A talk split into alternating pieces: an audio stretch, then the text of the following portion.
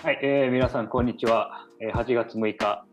えー、金曜日なんですけど、勝手にラリーが緊急収録というところで、あの皆さんに集まっていただいております。えー、この番組は、えー、リーガ非公認どこのしがらみもなく忖度なしに現地バルセロナから、えー、リーガに関して言いたいことをあだこだ言う番組なんですけどもあのそんな番組でもソランデカブラス様に、えー、ご提供いただいております。はい。で、もう早速本題に入っていきましょう。はい。えー、大事態ですね。あの、メッシがついにバルサから出ていくというニュースがね、昨日からあ出まして、えー、SNS 関係、サッカー関係ではもうこのニュースで持ちきりとなっているんですけども、えー、もうこの辺はね、リーガを裏で操ってると言われるセニョール酒井に聞いていきたいんですけどもこれ一体何が起こってるんですかね酒井さん。いや実はちょっと私はねあのテバスに言ってあのちょっとあいついらんから弾けと言ってしまったのが、はい、本当に冗談で言ったつもりがねあの本当に捉えられてしまったようでございますね。すごい権力ですね。そして、ああの今日はね、いつも来ていただいているセニョール酒井とセニョールパク・ジェホに来ていただいてるんですけども、それ以外に2人来ていただいております。1人は実はこの番組の裏番長というか、あの ボスであります。大ボス、はい、あのこのこのシンクのね、代表を務めている福田洋介さんにも来ていただいてます。実は登場は初めてですね。今日はよろしくお願いします。ビッグボス福田です。いえ、お願いします。はい。そして、えー、もう一人、バルサあ情報に精通されております、えー、セニョール4に来ていただいております。僕も実は今日はね、初めてなんですけども、はじめましてよろしくお願いいたします。はじめましてよろしくお願いします。簡単に自己簡単に自己紹介よろしいですか？はい、えー、名前はチェガル4と申します。皆さんに4って呼んでいただけると助かります。えっと、こっちでもうバルセロナ在住8年目になります。はい、で、まあ、このボス、今先ほど紹介あった洋介さん、ボスと、えー、同期になります。で、そうですね。はい。で、こっちでまあ、ツイッターとかでも、えー、バルセロナに関する情報をバルムンドという、えー、サイトの名前で、えー、いろいろ情報発信をしていて、まあ、この度、えー、ボスから呼ばれまして参加することに 緊急参戦することになりました。よろしくお願いします。よろしくお願いします。概要欄にバルムンドのリンク貼っておきますんで。あ、お願いします。はい。よろしくお願いします。よろしくお願いします。あのまあ、こういった裏でバルセロナ 裏でね活躍される方々を いろいろ呼んでるわけなんですけどちょっと事態を整理していきましょうかね。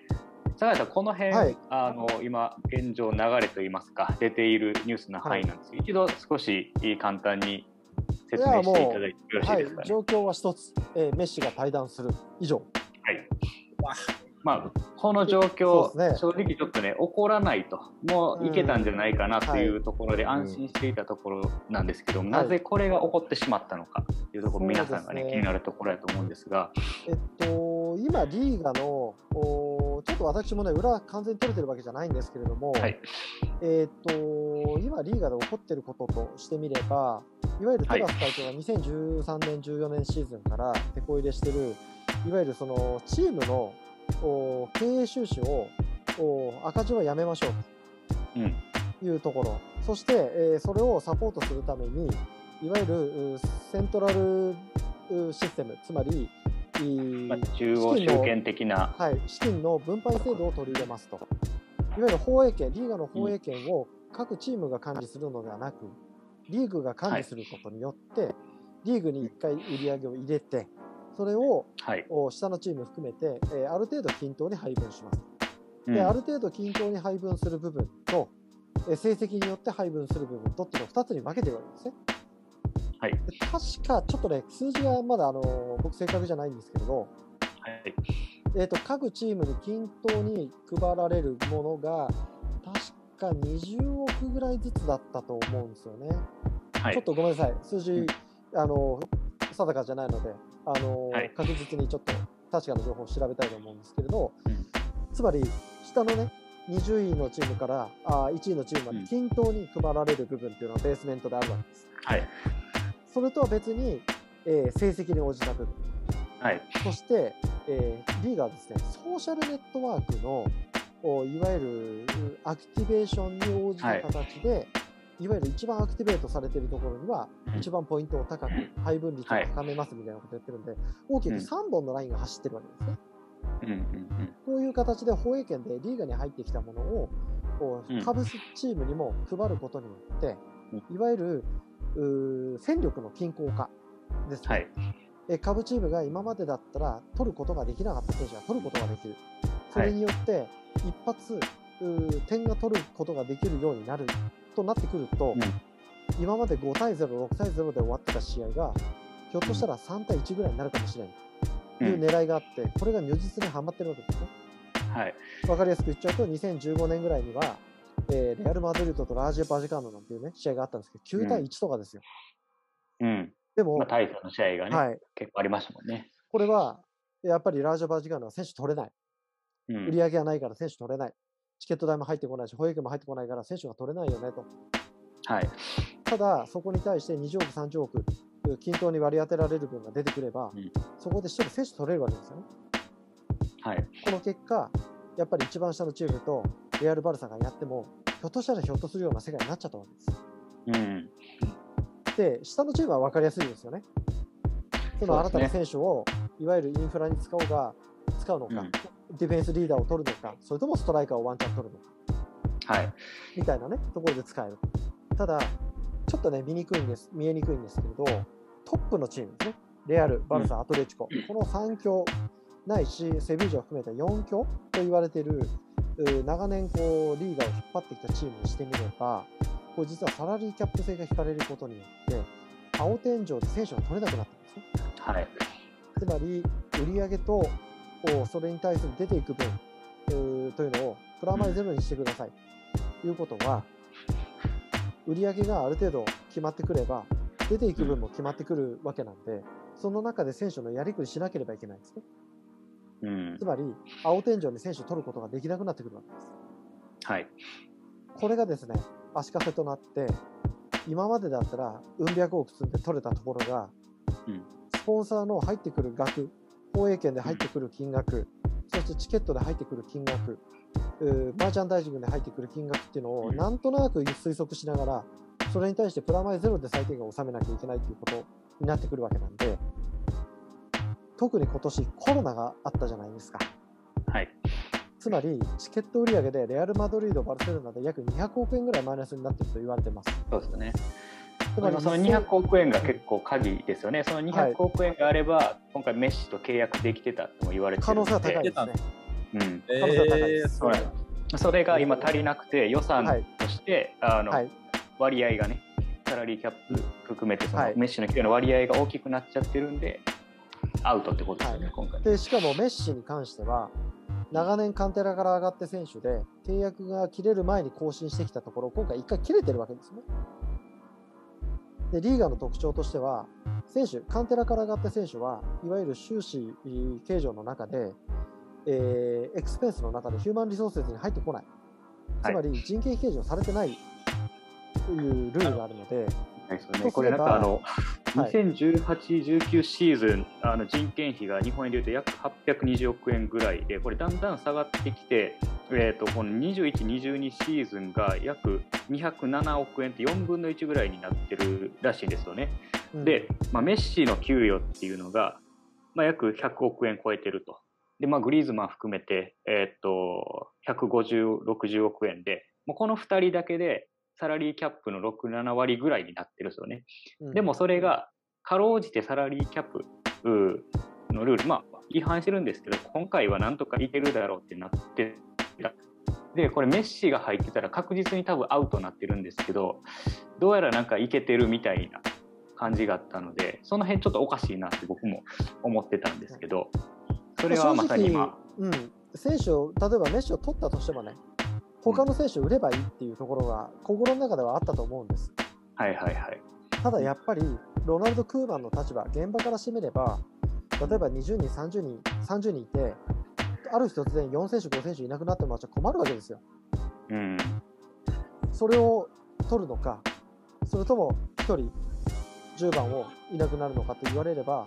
どっちかと言われれば、今1人いない方が、チームとしては勝てる確率は高いですね。うん、1年間乗り切れる確率は高いというふうに踏んだ可能性は高い。うん、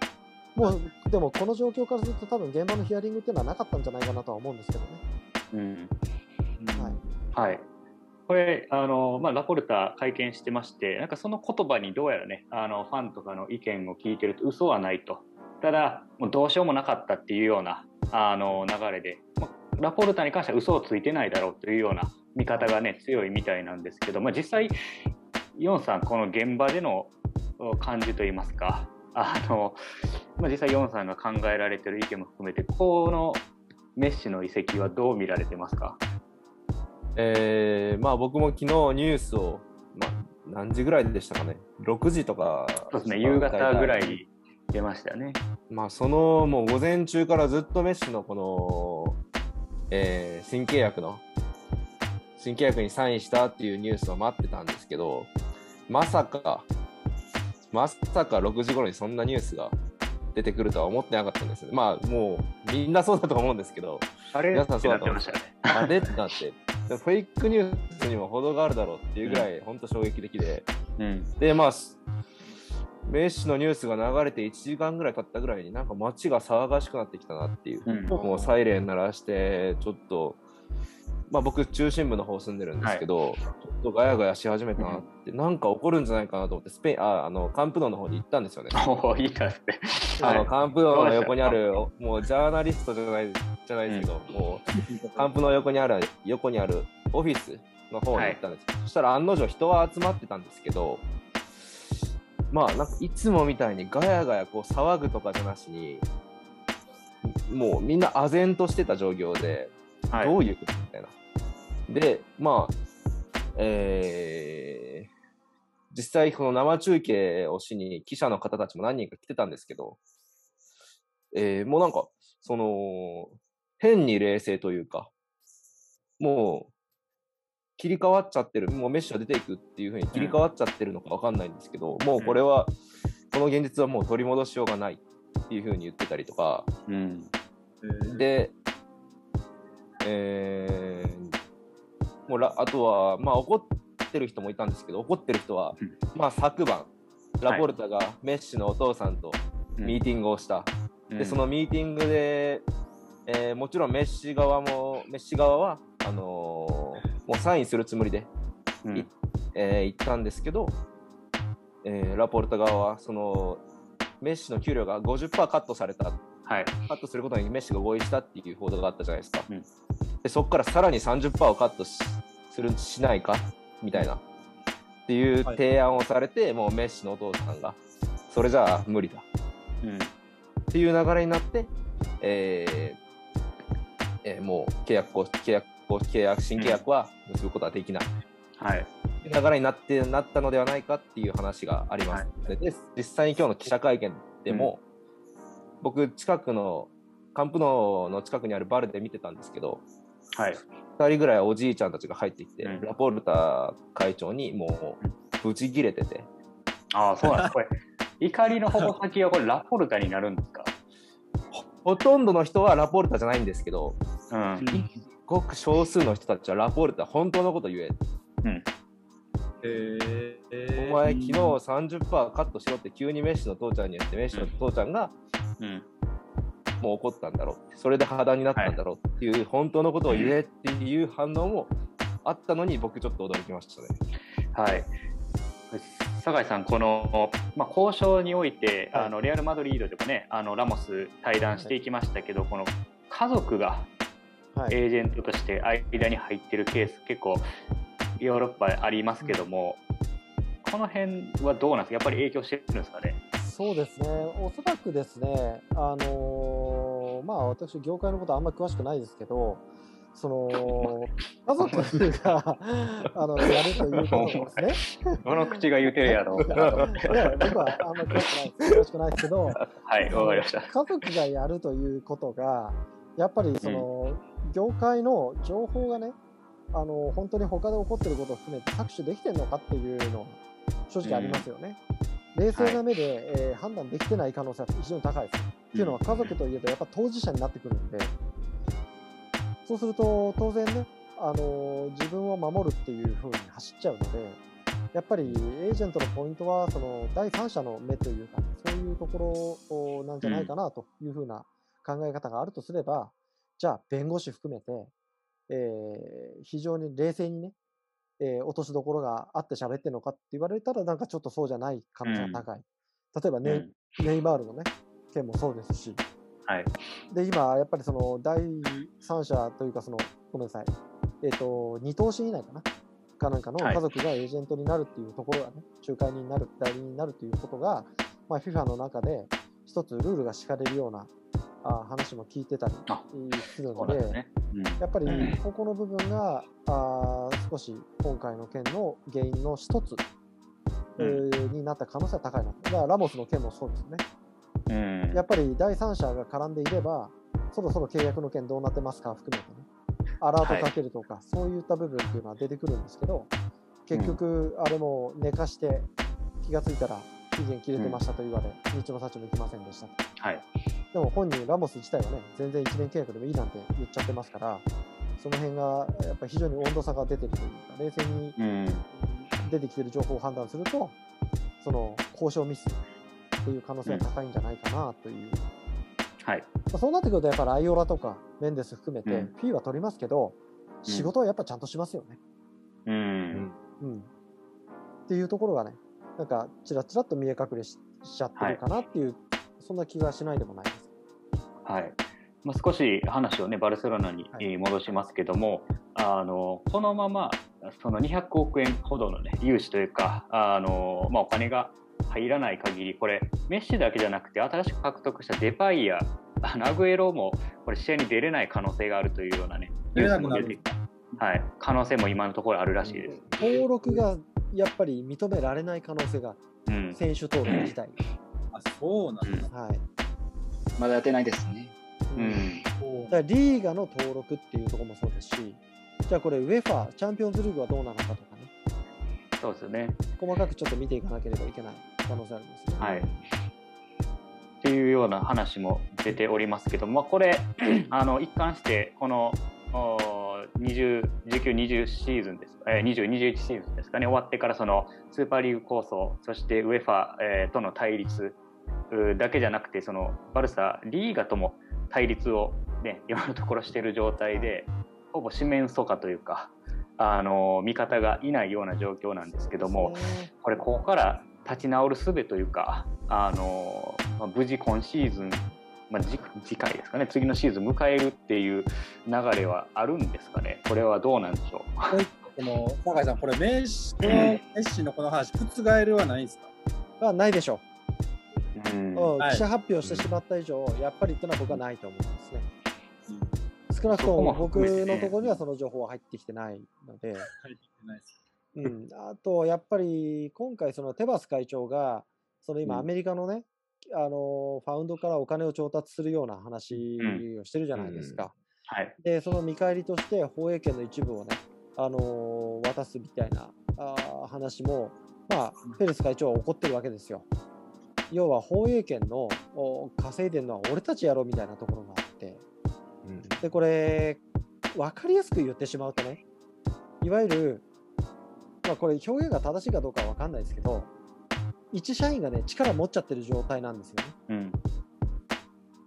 会社の中、リーガという会社の中で、えー、部長、局長、いろんな方々が、まあ、組織の中にいらっしゃる。で、バルサレアル、アトレシコっていう、特にバルサレアルっていったところが、もう本当に局長レベルで力を持ってる。この売り上げ、ほとんど俺が稼いでるよなっていうような見方になってくるんです。うん、で、社会の中では、あ嫌ならやめればいいじゃんか。だったら自分でやれよ。本館だったら独立してやれと。会社の名前必要ないと思うんだったら、自分でやってくださいっていう風な形になるんですね。で、そこに対してテバス会長とラポルタは手組んで、あ、俺たち自分たちで独立しても十分やれるよな、という形でスーパーリーグ構想を立ち上げようとしたわけです。うん、でも今まあ、その裁判官というか、スポーツ仲裁所の言い分としてみれば、もうくだらない言い訳というかね、あのそのやり取りっていうのはやめなさいと、何もなかったことにしなしましょうよと。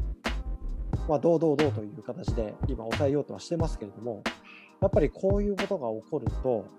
その既得権益っていうのはどこにあるんやという話になってくるので、うん、でもリーグのこう運営の状況というかね、立場からしてみる、テバス会長の立場からしてみれば僕、僕は動きは正しいと思うんです。うん、ですけれど、一番それできつい思いしてるのが、今、レアル・バルサじゃないですか、選手取れないから。ね。まあ、なんかこれ、一時の、一時のセリエ A みたいにその不正があったわけじゃないんですけど、スター選手がどんどん外に出ていって、でイタリアも、まあ、ユーロ優勝しましたけど、この10年間、リーグ含めて、セリエ A 含めてずっと苦しんでたじゃないですか。はい、なんかちょっとその匂いがして。しますね。うん、ええ、完全にしますね。ラリーが。はい、でもう分かりやすいのはやっぱりバルセロナが下部組織出身の人話しすぎでしょ。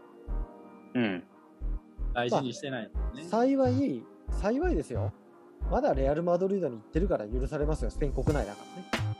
リーガというところで行けば。例えば、グジョンセンの息子3人ともレアルに移っちゃったとか、おかしいですよね。うん、本来あっちゃいけないことが 起こってるとは僕は思いますよ。で今回もそうじゃないですか、あのキャプテン、ね、カピターノ、こっち、レアル来ちゃったじゃないですか。はい。久保もそうだし。バルサ・ベイの、うん。本来やっぱりそれは起こっちゃいけないことなんですけど、イコールやっぱりバルセロナはお金ないですよ。うん。うん。給与出せない。でもそうなってくると、テバス会長自分で作ったルールで自分の首絞めてることになっちゃうんですよね。うん。うん。確かに。はい。だって結局チャンピオンズリーグも含めて、はい。チャンピオンズリーグも含めて、シティとチェルシーとパリ・サンジェルマンの勢い止められてないわけじゃないですか。うん。天の弱というかね、そういう形でライプツィヒとか頑張ってましたけど、結局、もうベスト4がいっぱいいっぱいなわけですよね。うん。そうなってくると、まあ、レアルもチェルシーに完敗しましたけど、やっぱり明らかに差がある。やっぱり二十歳過ぎの有望株が全部向こうに流れちゃってるっていう事実からすると、やっぱりスペインリーグは収支を立て直そうとすればするほど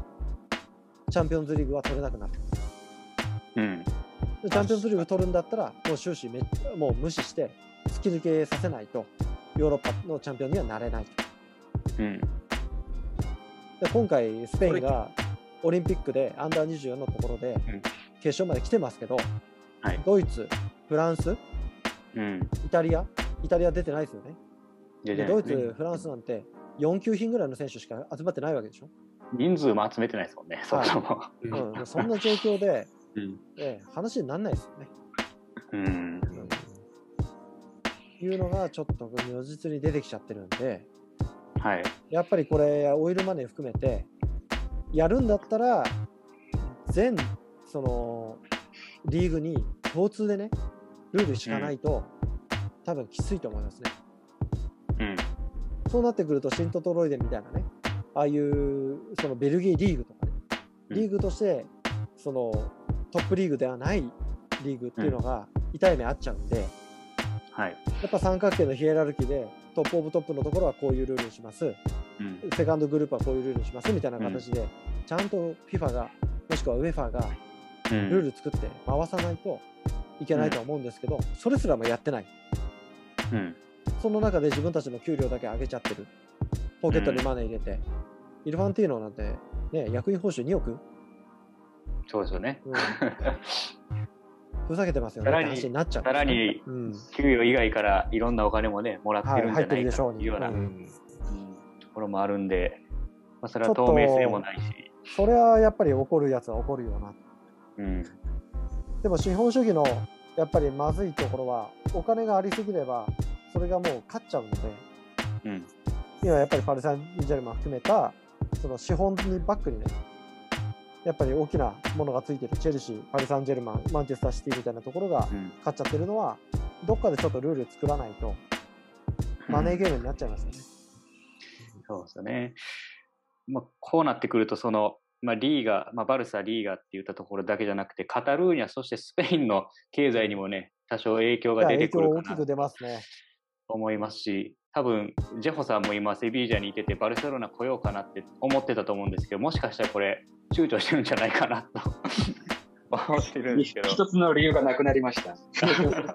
そうですよねそれはそうですよね、うん。だマドリーもね、選手取りたいんですけど、多分取れないんですよ、これ。サラリーキャップ引っかかっちゃって。はい、だ本当はラモスがいなくなるんだったら、やっぱり契約のあるうち売りたかったってのは本音だと思います。うん、ですけど、まさかノーと言うとは思わなかったと思います、うん。はい。はい。すみません、福田さん、ちょっと。反応はどうなんですか、メッシ対談に。韓国のメディアですかね。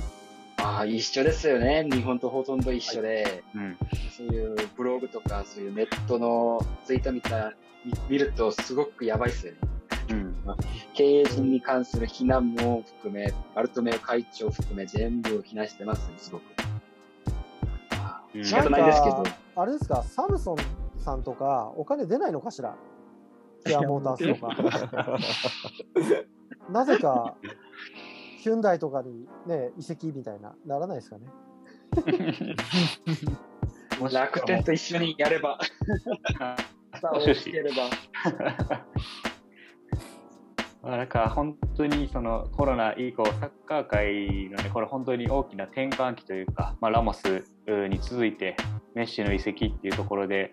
まずはね、その経済的に少しいいビハインドを負っているというか、あのハンディキャップがあるスペインのリーグ、に影響が出始めたので、まあ、これがね今勝ち馬に乗ってるマンシーだったりプレイヤーリーグそしてリーグアパリ・サンジェルマンその他のリーグにもねこれ波及していくんじゃないかなとは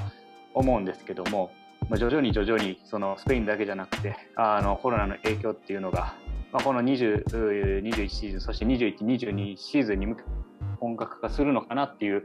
ところをね思わせるようなこのメッシの移籍まあまだ移籍っていうかやめる可能性もありますねこれ下手しいね。これはないですかさすがに。それはないか。やめる。